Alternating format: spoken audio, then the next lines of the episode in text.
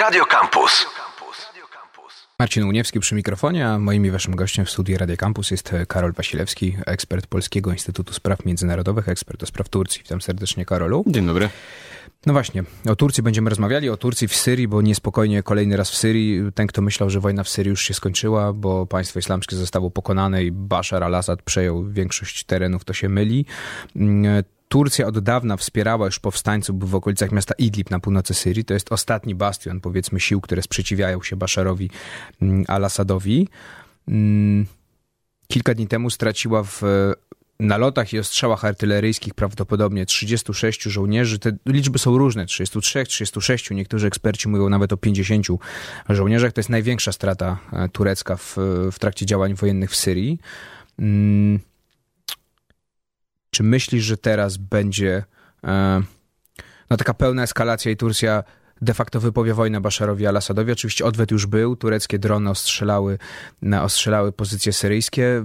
Fabryka broni chemicznej również została zaatakowana przez tureckie wojska. Erdoğan skierował dodatkowych żołnierzy oczywiście do, na, na, te tereny tureckie, które, syryjskie, które Turcja kontroluje. Czy możemy się spodziewać, myślisz, ofensywy teraz tureckiej, która, no tak jak mówię, de facto będzie oznaczała po prostu wojnę z, z syryjskimi siłami? Zasadniczo to ta ofensywa już od jakiegoś czasu trwa. Pytanie, czy ona nabierze mocy. No właśnie, czy pójdzie dalej mówiąc w ten sposób? Prawdę mówiąc, nie widzę sensu, żeby Turcja wypowiedziała oficjalnie Syrii wojny, bo no, kto by się po prostu dzisiaj w takie rzeczy bawił jak oficjalne wypowiadanie wojny? Zwłaszcza gdy działania zbrojne już trwają. No to po prostu jest jakiś taki gest, który no, coś by może zmienił, ale nie bardzo wiem co i nie bardzo wiem po co byłby Turkom potrzebny. Oczywiście pytanie jest to, które zadałeś kluczowe, czyli czy dojdzie do eskalacji w zasadzie, czy powinniśmy powiedzieć, czy dojdzie do dalszej Dalszy, eskalacji, mm -hmm. tak? Bo to już nastąpiło i to kluczowa sprawa to jest jutrzejsze spotkanie między Tayyipem Erdoanem a Władimirem Putinem. Na razie obie strony, ha, powinienem powiedzieć w przekazach, zachowują się tak, jakby zamierzały doprowadzić do eskalacji, ponieważ i ze tureckiej strony ta retoryka jest taka mocno um, może nie tyle wojenna, ale dająca Rosji do zrozumienia, że Turcja jest gotowa na wszystko i ze strony Rosji również jeśli chodzi o przekazy, ta retoryka jest taka, że w zasadzie Rosja jest gotowa na wszystko i teraz Turcja musi jednak powściągnąć swoje aspiracje. Przykład, Wczoraj rosyjskie Ministerstwo Spraw Zagranicznych świętowało rocznicę traktatu z San Stefano, e, który no, w 1878 roku dość poważnie ograniczył suwerenność Imperium Osmańskiego nad Cieśninami e, i który no, jest w tym sensie symboliczny, że Turcy za każdym razem, gdy słyszą, że coś miałoby się stać z Cieśninami, e, no to po prostu dostają rozstroju żołądka. Ale to są przekazy. A jakie są realia?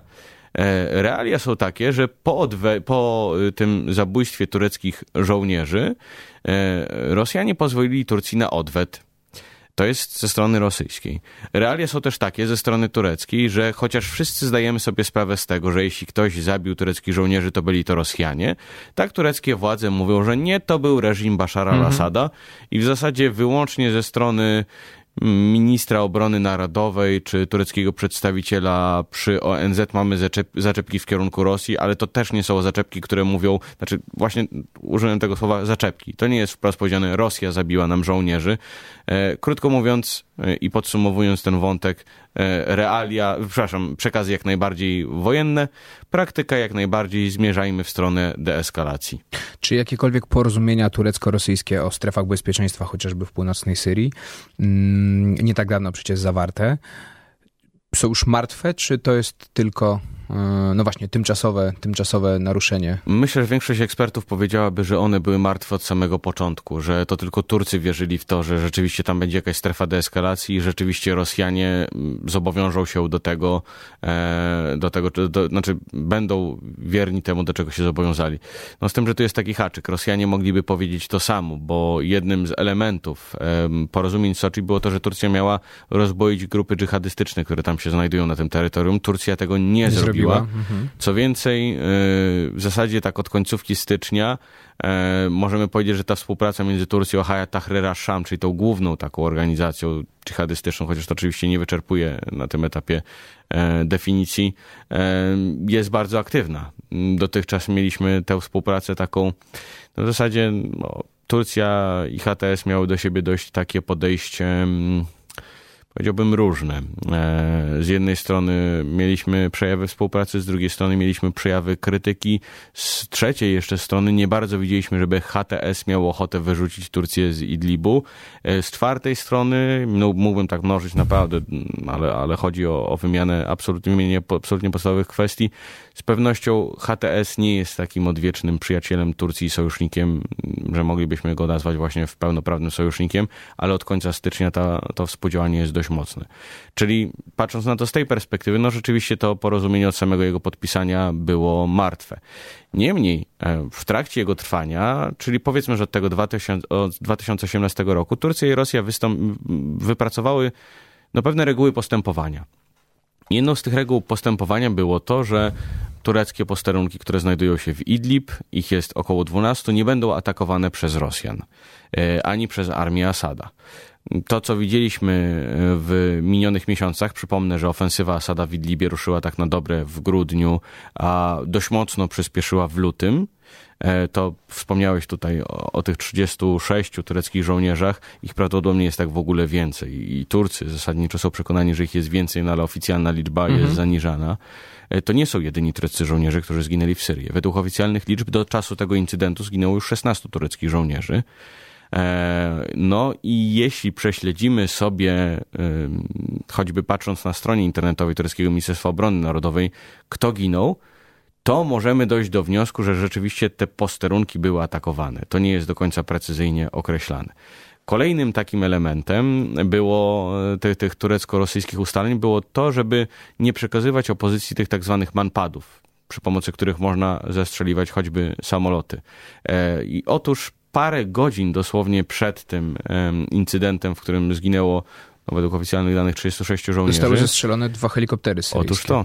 E, w związku z tym tutaj jakby Turcja no tak, pokazała, że przekazał. przyciąga linę, no bo ktoś, tym, ktoś opozycji te, te manpady przekazał i to raczej była Turcja, trudno się, trudno się z tego wykręcić. No i właśnie mamy ten trzeci krok, czyli ostrzał żołnierzy, w którym zginęło, no cały czas powtarzamy tę oficjalną liczbę 36 mhm. żołnierzy. Krótko mówiąc, jakieś elementy porozumienia E, i po prostu wypracowywania pewnych reguł już były między Turcją a Rosją, ale nadal to był układ no, no nie bardzo stały. E, I właśnie konsekwencje tego, konsekwencje konkretnie przeciągania liny między Turcją i Rosją widzimy w ostatnich tygodniach. Do rozmowy za chwilkę e, powrócimy. Zastanowimy się, co ma w głowie Recep Tayyip Erdoğan, jakie są jego plany, czy, czy dlaczego e, właśnie w taki sposób działa, co chce osiągnąć przez swoje działania na północy Syrii. To jest Róża Wiatrów, e, audycja o stosunkach międzynarodowych. Ja się nazywam Marcin Uniewski, a naszym gościem jest Karol Wasilewski, ekspert Polskiego Instytutu Spraw Międzynarodowych, a rozmawiamy o sytuacji w północnej Syrii. Miasto Idlib od wielu, wielu miesięcy jest już tak naprawdę ostatnim bastionem oporu przeciwko e, Basharowi al-Assadowi. Syryjska armia w, w, grudniu zeszłego roku rozpoczęła ofensywę, ona przyspieszyła na początku tego roku, żeby to miasto po prostu zdobyć i zlikwidować ten kocioł, w którym siedzą cały czas rebelianci. Mm, w Idlibie są rebelianci wspierani przez Turcję, Tureckie wojska też są obecne w Idlibie i okolicach. Mm, kilka dni temu w wyniku prawdopodobnie rosyjskiego ostrzału, chociaż Turcja twierdzi, że to był ostrzał syryjski, zginęło 36, tak się mówi oficjalnie, tureckich e, żołnierzy. To jest największa strata, jaką Turcja poniosła jednorazowo w konflikcie w Syrii, na północy Syrii, gdzie Turcja od, od lat już e, działa. No i zaczęły się domysły, czy teraz rozpocznie się wielka ofensywa turecka na, na Syrię, jak potoczą się relacje turecko-syryjskie, o tym za chwilkę powiemy, ale ja się najpierw zastanawiam na początku, Jaki ma plan, na ile możesz to ocenić, Recep Tayyip Erdoğan? Miał dobre relacje z Rosją, w miarę dobre relacje. Pamiętajmy, że zestrzelono, e, który to był rok? 2015. W 2015 roku w listopadzie zestrzelono rosyjski myśliwiec, Turcja zestrzeliła rosyjski myśliwiec przy granicy z mm, turecko-syryjskiej. Wtedy te relacje zawisły na włosku, one potem się poprawiły. Turcja zyskała część północnych terytoriów Syrii jako strefę bezpieczeństwa. Wydawałoby się, że mniej więcej to, co, to, co by chciał Recep Tayyip Erdoğan, mamy też tą strefę bezpieczeństwa z Kurdami we wschodniej części Syrii, wschodnio-północnym wschodzie części Syrii i, i tureckiej granicy, więc wydawałoby się, że osiągnął w miarę to, co chce. No właśnie, po co teraz ta, ta eskalacja, po co to wspieranie partyzantów w Idlibie, po co to wysyłanie żołnierzy do, do Syrii i tak naprawdę zaostrzanie konfliktu z Rosją? Jest kilka przyczyn, dla których Idlib jest dla Turcji ważny. Zacznę może od tych przyczyn ze względu na politykę zagraniczną bezpieczeństwa. To jest po pierwsze to, co, o czym Turcy cały czas mówią, chcemy być przy stole. E, i Idlib i zwłaszcza to, że to jest, tak jak powtarzamy, ta, czy tak się zresztą mówi, ostatnia prowincja oporu wobec Asada, e, to jest taki argument dla Turcji, żeby być przy stole. Względy bezpieczeństwa, no to jest oczywiście zagrożenie związane z niestabilnością wywołaną dużą falą, napływem dużej fali uchodźców. Turcy na tym etapie mówią, że około miliona osób napiera na granicę turecko-syryjską, tutaj właśnie od tej prowincji Idlib. No ale są, to, to jest też połączone właśnie ze względami polityki wewnętrznej. Tayyip Erdoğan y, nie może sobie pozwolić na kolejną falę uchodźców, również ze względu na to, że turecka gospodarka wbrew oficjalnym statystykom nie jest ciągle w najlepszym stanie i dlatego, że generuje duży problem wewnętrzny z punktu widzenia utrzymania władzy. No zwróćmy uwagę i przypomnijmy, że w minionym roku w Turcji odbyły się wybory lokalne, Partia Sprawiedliwości i Rozwoju, czyli partia Tayyip Erdoana, przegrała w nich burmistrza Stambułu i burmistrza Ankary. I to były takie dwa naprawdę bardzo duże ciosy w Tayyipa Erdoana, e, między innymi dlatego, że no, to godzi po prostu są ogromne fundusze, tak? Więc to godzi, godzi, godzi przepraszam, w całą siatkę um, siatkę powiązań Tayyipa Erdoana, różnych biznesowych i tego typu struktury, które z jednej strony gwarantują mu stały dopływ gotówki, tak to nazwijmy, e, z innej strony jeszcze pozwalają prezentować Turcję jako kraj rozwijający się, bo na przykład rozwija się e, budowlanka. I teraz pojawia się pytanie, bo gdy się tak naprawdę to śledzi wszystko, co ma miejsce w Idlibie, a już zwłaszcza jak zwróci się uwagę na ostatnie przemówienia Tayyipa Erdoana, e, to pojawia się pytanie, czy ta polityka wewnętrzna nie jest dominująca.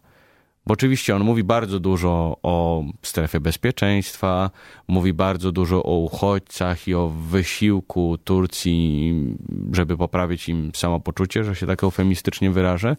Natomiast chyba najwięcej mówi o opozycji i Kemalu Kılıçdaroğlu, liderze głównej partii opozycyjnej, w którego bardzo uderza.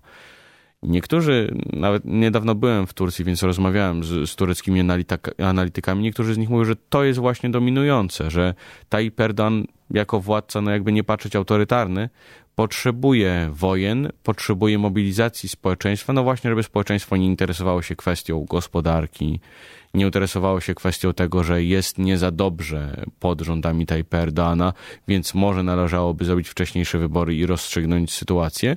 I przyznam szczerze, że jakkolwiek sceptycznie podchodziłem do tej tezy, bo y, jednak y, rozumiem tutaj tureckie obawy z punktu widzenia polityki zagranicznej bezpieczeństwa, tak obserwując w ostatnich dniach sytuację, patrzę na nie przychylniejszym okiem.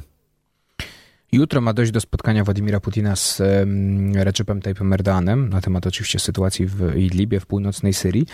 Ale czy myślisz, bo część ekspertów podnosi takie obawy, że może dojść do starcia, nawet niezamierzonego, no ale biorąc pod uwagę właśnie siły i środki zaangażowane przez Rosję i przez Turcję w tym regionie i, i przez Syrię, którą Rosja przecież wspiera, e, no, o wypadek nie trudno, żeby został zestrzelony na przykład Syrii, e, turecki myśliwiec, czy zginęli kolejni tureccy żołnierze to czy właśnie, nie, nie, czy podzielasz te obawy, że może dojść do otwartego konfliktu nie z Syrią, tylko właśnie z Rosją, no a jednak Turcja to członek NATO, więc y, pociąga to dużo większe konsekwencje niż gdyby to był tylko regionalny gracz. Wiesz co, no zasadniczo moja praca polega na tym, że muszę różne opcje uwzględniać, nawet o tym y, nie mówiąc specjalnie. Y, może zacznę w związku z tym od najbardziej prawdopodobnej, tak? bo jako najbardziej prawdopodobną uważam, że jutro Władimir Putin z Tayyipem Erdoğanem dogadają się o coś, nie rozwiązując kluczowych y, problemów związanych z tym konfliktem, czyli nie rozwiązując po prostu różnicy swoich interesów. I zaraz powiem głównie, dlaczego to jest takie problematyczne. E, natomiast to jest oczywiście niebezpieczna sytuacja, bo tak jak powiedziałeś, kolejni żołnierze zostaną zabici na przykład i Turcja będzie musiała znowu w jakiś sposób na to odpowiedzieć. Musimy też pamiętać, że Tayyip Erdoğan znajduje się pod bardzo silnym wpływem, wpływem ugrupowania nacjonalistycznego, czy w ogóle nacjonalizmu jako idei i w związku z tym musi odpowiadać na tego typu akcje. Sytuacja jest niebezpieczna również z tego względu, że rzeczywiście członk, Turcja jest członkiem NATO, tyle że no to, co w ostatnich tygodniach w wielu mediach znajdowało się, że NATO będzie zobowiązane w związku z artykułem 5 do obrony Turcji, bo tureccy żołnierze zostali e, zabici w Idlib, no nie bardzo, bo to nie jest obszar e, funkcjonowania NATO, tak? E, zwróćmy uwagę, że Turcy w ogóle nie mówili o artykule 5, mówili o artykule 4, czyli o konsultacjach. Oczywiście, nawet w Turcji pojawiają się pytania, czy Turcja nie zdecyduje się na jakieś false flag operation, tak? Czyli, że niby Rosjanie zaatakują kogoś na terytorium Turcji, I wtedy czy Syryjczycy. pretekst do... Tak, i wtedy będą mówić o artykule 5. Nie jesteśmy jeszcze na tym etapie. To musiałoby być naprawdę, to musiałoby być naprawdę radykalne zagrożenie dla Turcji. I teraz może wrócę do tego wątku, dlaczego to jest takie niestabilne też z tureckiego punktu widzenia. E, Znowuż muszę wrócić do tego, co, co mówiłem w tej pierwszej części programu, że mm, postrzegamy i relacje turecko-rosyjskie i tę w ogóle sytuację w Idlibie nader często jako taki układ stały. E, otóż turecka polityka wobec Syrii nie jest w ogóle układem takim stałym. Turcy zdają sobie sprawę z tego, że muszą radzić sobie z Rosją, ale zwróćmy uwagę na to, co mówią. Oczywiście ich celem takim dość bezpośrednio deklarowanym jest to, że nie ma militarnego rozwiązania konfliktu w Syrii, musi być to rozwiązanie polityczne, tylko że to jest taki cel minimum. A jak się przyjrzeć tureckiej retoryce dokładnie, to przy każdej okazji typu napięcia w relacjach z Rosją, których jest więcej, tylko po prostu nie zwracamy na to aż tak dużej uwagi, bo no mówmy się, to nie jest tak spektakularne jak zabicie tureckich żołnierzy. Przy każdej tego typu okazji mówią Europo, Stany Zjednoczone, wesprzyjcie nas w utworzeniu strefy bezpieczeństwa na północy Syrii. E, Przy każdej tego typu okazji gdzieś tam sugerują, czy przypominają o swoim e, dawno niewypowiadanym w sumie postulacie Syrii bez Asada. Nie mówię o Syrii bez Asada mm, na zawsze, tylko mówię o tym, żeby Asad nie był wiecznym władcą Syrii, czyli żeby był jakiś okres przejściowy. To jest coś, co Turcy, co Turcy mogą e, łyknąć, że się tak brzydko wyrażę. Pytanie, czy Rosjanie będą w stanie im to dostarczyć, tak? Jest jeszcze Przyzwyczailiśmy... Iran, umówmy się, który też przecież Zdecydowanie tak, ale wspiera Asada. powiedzmy sobie szczerze, że irański reżim ma tak wiele problemów ostatnimi czasy, że chwilowo spadł nam na Mhm. drugi plan tutaj. I nawet nie wiem, czy to nie jest na rękę Rosji, e, ale wracając do tego wątku rosyjskiego, czy Rosjanie będą w stanie to, to mm, dostarczyć Bashar al-Assada Turcji. Zwykliśmy mówić od dłuższego czasu, że Bashar al-Assad to jest w zasadzie tylko pionek w grze Rosji i że Rosja tak długo, jak będzie miała zagwarantowane no, swoje interesy po prostu w Syrii, będzie w stanie przełknąć Syrię bez Asada, tylko będzie jakiś inny Asad po prostu, mówiąc to w dużym uproszczeniu. Otóż ja nie jestem pewien, czy to już jest prawda w momencie, w którym się znajdujemy. Być może, kiedy Asad nie był tak, bo, tak dobrze umocniony w Syrii, być może to była No prawda, tak, ale ale teraz jego pozycja o wiele ale wydaje się, że urosła. teraz powinniśmy jednak zacząć myśleć, znaczy odbierać to właśnie jako sytuację dynamiczną i zacząć myśleć w innych zupełnie kategoriach. E, No wyobraźmy sobie, postawmy sobie takie pytanie. Gdyby teraz Rosja zostawiła Asada, to który regionalny wataszka by zaufał Rosji, że będzie go w stanie obronić przed, e, no wiadomo, teraz już uderzamy w te rosyjskie narracje kolorowymi rewolucjami i tak dalej. No to jest naprawdę bardzo poważny dylemat, bo tutaj jest po prostu międzynarodowa wiarygodność Rosji dla niej, tak jak ją chce Rosja przedstawiać. Marcin Uniewski przy mikrofonie cały czas. Moim i waszym gościem w studiu jest Karol Wasilewski, Polski Instytut Spraw Międzynarodowych, a rozmawiamy o sytuacji na północy Syrii, w Idlibie, gdzie trwa ofensywa syryjskich sił Bashara al-Assada, który chce zmiażdżyć te ostatnie punkt oporu e, rebeliantów. Dodajmy rebeliantów wspieranych po części przez Turcję. No właśnie niedawno m, w jednym starć e, w okolicach Idlibu tureccy żołnierze, 306 tureckich żołnierzy oficjalnie, takie są dane, zginęło. Turcja oskarża o ten atak Syrię. Prawdopodobnie Rosjanie mogli ten atak przeprowadzić, więc mamy też konflikt narastający na linii e, Turcja, która wspiera Basz, e, Rosja, która wspiera Bashara al-Assada i Turcja. E, no nie da się nie poruszyć kwestii uchodźców, jeśli mówimy o, e, o, o, o sytuacji w Idlibie. E, Turcja, żeby wywrzeć nacisk na NATO i Unię Europejską, otworzyła granicę z Grecją i zaczęła przepuszczać, e, znaczy otworzyła obozy i wysłała na granicę z Grecją dziesiątki tysięcy uchodźców z Syrii, twierdząc, że i tak już jest taki napływ tych uchodźców z Idlibu, właśnie z Syrii, że ci, których już mamy, czyli około 4 milionów na terytorium Turcji, to jest za dużo, a wy nam nie pomagacie, więc proszę Europo, przyjmijcie uchodźców, którzy chcą do was iść. Jak wygląda na początku, powiedzmy, sytuacja teraz na granicy grecko-tureckiej, bo padły nawet strzały e, chyba wczoraj w kierunku uchodźców. Na razie ostrożnie podchodzę do tego typu informacji, bo no też musimy mieć świadomość tego, że wraz z zaostrzeniem sytuacji mamy zaostrzenie dezinformacji i na tym etapie Turcja twierdzi, że tak właśnie, tak jak powiedziałeś, że Grecy zabili dwóch uchodźców. Grecy mówią nie, to nie jest prawda, to jest fake news rozpuszczany przez Turcję, po to, żeby no, mieć właśnie gwarancję dla tych swoich interesów i żeby na przykład nie doszło do spotkania trójstronnego między Tayyipem Erdoanem i jego odpowiednikami z Grecji i z Bułgarii, bo Bojko Borisow to z tego co wiem wczoraj proponował. E, krótko mówiąc, na razie... Mm, to jest trudne pytanie, bo chciałem powiedzieć, że na razie nie jest tak dramatycznie, jak się to przedstawia, ale no mówmy się, że dla ludzi, którzy przebywają na granicy, to jest dramat. Więc to zastrzeżenie miejmy, miejmy z tyłu głowy. Natomiast dlaczego nie jest tak dramatycznie, jak się to przedstawia? Bo e, to jeszcze nie jest, znaczy to jest już groźba turecka bardzo bezpośrednio sformułowana w stronę Unii Europejskiej, ale jej sedno nie leży na granicy grecko-tureckiej, tylko na granicy turecko-syryjskiej.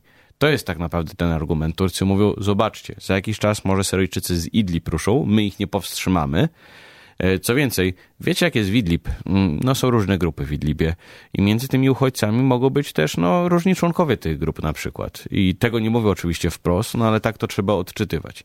Natomiast na tym etapie z tego, co mamy przekazy z mediów lokalnych, y, głównie są to uchodźcy z innych regionów świata niż Syrii, czyli Afgańczycy, e, przede wszystkim Afgańczycy tak naprawdę, e, też uchodźcy z Iranu, z Pakistanu czy z państw afrykańskich. Natomiast to nie jest jeszcze to, czym Turcja tak naprawdę straszy.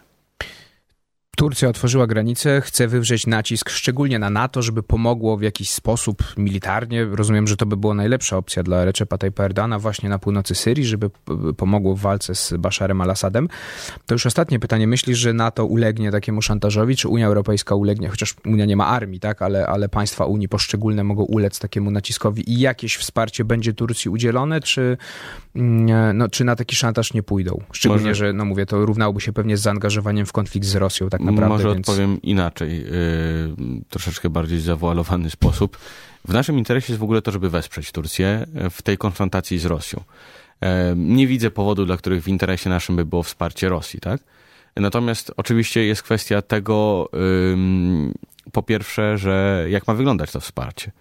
E, I to, o co na przykład proszą Turcy, to jest rozlokowanie patriotów na granicy turecko-syryjskiej. No to tak, nie tylko, jest taki zły pomysł. Tylko Amerykanie mówią, że kupiliście od Rosjan S-400 systemy przeciwrakietowe, więc żadnych patriotów. Zaraz do tego dojdę, bo to też nie do końca tak jest. Mhm. Problem polega na tym, że Amerykanie nie mają wolnych patriotów. To nie jest tak, że Amerykanie mają u siebie po prostu bazę niewyczerpującą się patriotów i po prostu Turcy mówią, a słuchajcie, jakbyście mogli na za 15 trzecia dostarczyć, Amerykanie mówią, no spoko, nawet wcześniej, nie? E, to jest proces. Mm, bo po prostu jeśli trzeba gdzieś patrioty postawić, to znaczy, że skąd się trzeba zabrać. Dlaczego to nie jest taki głupy pomysł? Bo wtedy wrzuca się, znaczy z jednej strony udziela się wsparcia Turcji, jest argument naprawdę wymierzony dość mocno w tę antynatowską, antyeuropejską narrację w Turcji. Zobaczcie, wspieramy was realnie. Macie patrioty, ale jednocześnie wrzucamy piłeczkę do tureckiego ogródka. Czyli robicie coś w Syrii, tak? My nie wchodzimy do Syrii, bo niby dlaczego mielibyśmy wchodzić, chociaż Turcy, o tym też może za chwilę, e, niektórzy sugerują, że dobrze by było, żeby i NATO, i Unia Europejska pojawiły się w Syrii, tworząc strefę bezpieczeństwa na przykład, taką, e, jakiej Turcja się domaga, tylko że z udziałem właśnie zachodnich sojuszników. I to jest ten pierwszy aspekt. Natomiast drugi aspekt jest taki, że oczywiście moim zdaniem to wsparcie absolutnie nie powinno być bezkosztowne. E, I to jest właśnie to, o czym mówisz. S400 e, między innymi, czy, znaczy podstawowym krokiem mówmy się, że nie za bardzo można się spodziewać zbyt wiele ze strony Turcji. Moim zdaniem podstawowym krokiem powinno być udzielenie wsparcia, jednocześnie zastrzeżenie Tajpowi Erdoganowi, że koniec z antyzachodnią retoryką, bo to jest niby mało ważne, tak się przynajmniej wydaje, a to jest coś, co naprawdę osłabia wsparcie, znaczy osłabia zaufanie tureckiego społeczeństwa do NATO, ułatwia Rosjanom propagandę w, i tworzy nam się w efekcie efekt takiego, w efekcie efekt, no dobrze, błędnego koła. Tayyip Erdoğan w związku z tym ma bardzo mały koszt, żeby uderzać dalej w NATO, czy ewentualnie, nawet jak mi powiedział jeden z tureckich ekspertów, wystąpić z NATO. No właśnie między innymi przez tą retorykę od lat uprawianą, która powoduje, że tureckie społeczeństwo twierdzi, że w sumie Turcja mogłaby sobie poradzić bez NATO. I to są dwa takie elementy. Natomiast jeśli chodzi o Unię Europejską, e, to jest pytanie, o co gra Turcja? Bo Turcy twierdzą cały czas, że grają o Idlib, a nie o porozumienie migracyjne to z 2016 roku. I co do zasady, to ja im wierzę. Nie znaczy to oczywiście, że Unia Europejska, e, znaczy, że Turcja nie przyjmie pomocy od Unii Europejskiej finansowej. No bo to, co powiedziałem na początku, turecka gospodarka wciąż nie jest w najlepszym stanie. Tylko Unia musiałaby tutaj pójść na kompromis, bo zwróćmy uwagę na co Turcy znowuż naciskają na to, żeby pieniądze z Unii Europejskiej po pierwsze były wypłacane szybciej, a po drugie trafiały do tureckiego budżetu, a nie przez jakieś tam, mówią Turcy, organizacje pozarządowe, które pomagają uchodźcom. I to jest niebezpieczne, bo to by znaczyło, że musimy mieć z tyłu głowy to, że my tak naprawdę nie finansujemy uchodźców, tylko turecki rząd. Tylko turecki rząd. A co on robi z tymi pieniędzmi, to musimy mu wierzyć, że on je wyda na uchodźców. Oczywiście część na pewno pójdzie na uchodźców, ale nie mamy już nad tym takiej kontroli, jak mamy obecnie. I czy Unia Europejska na to pójdzie?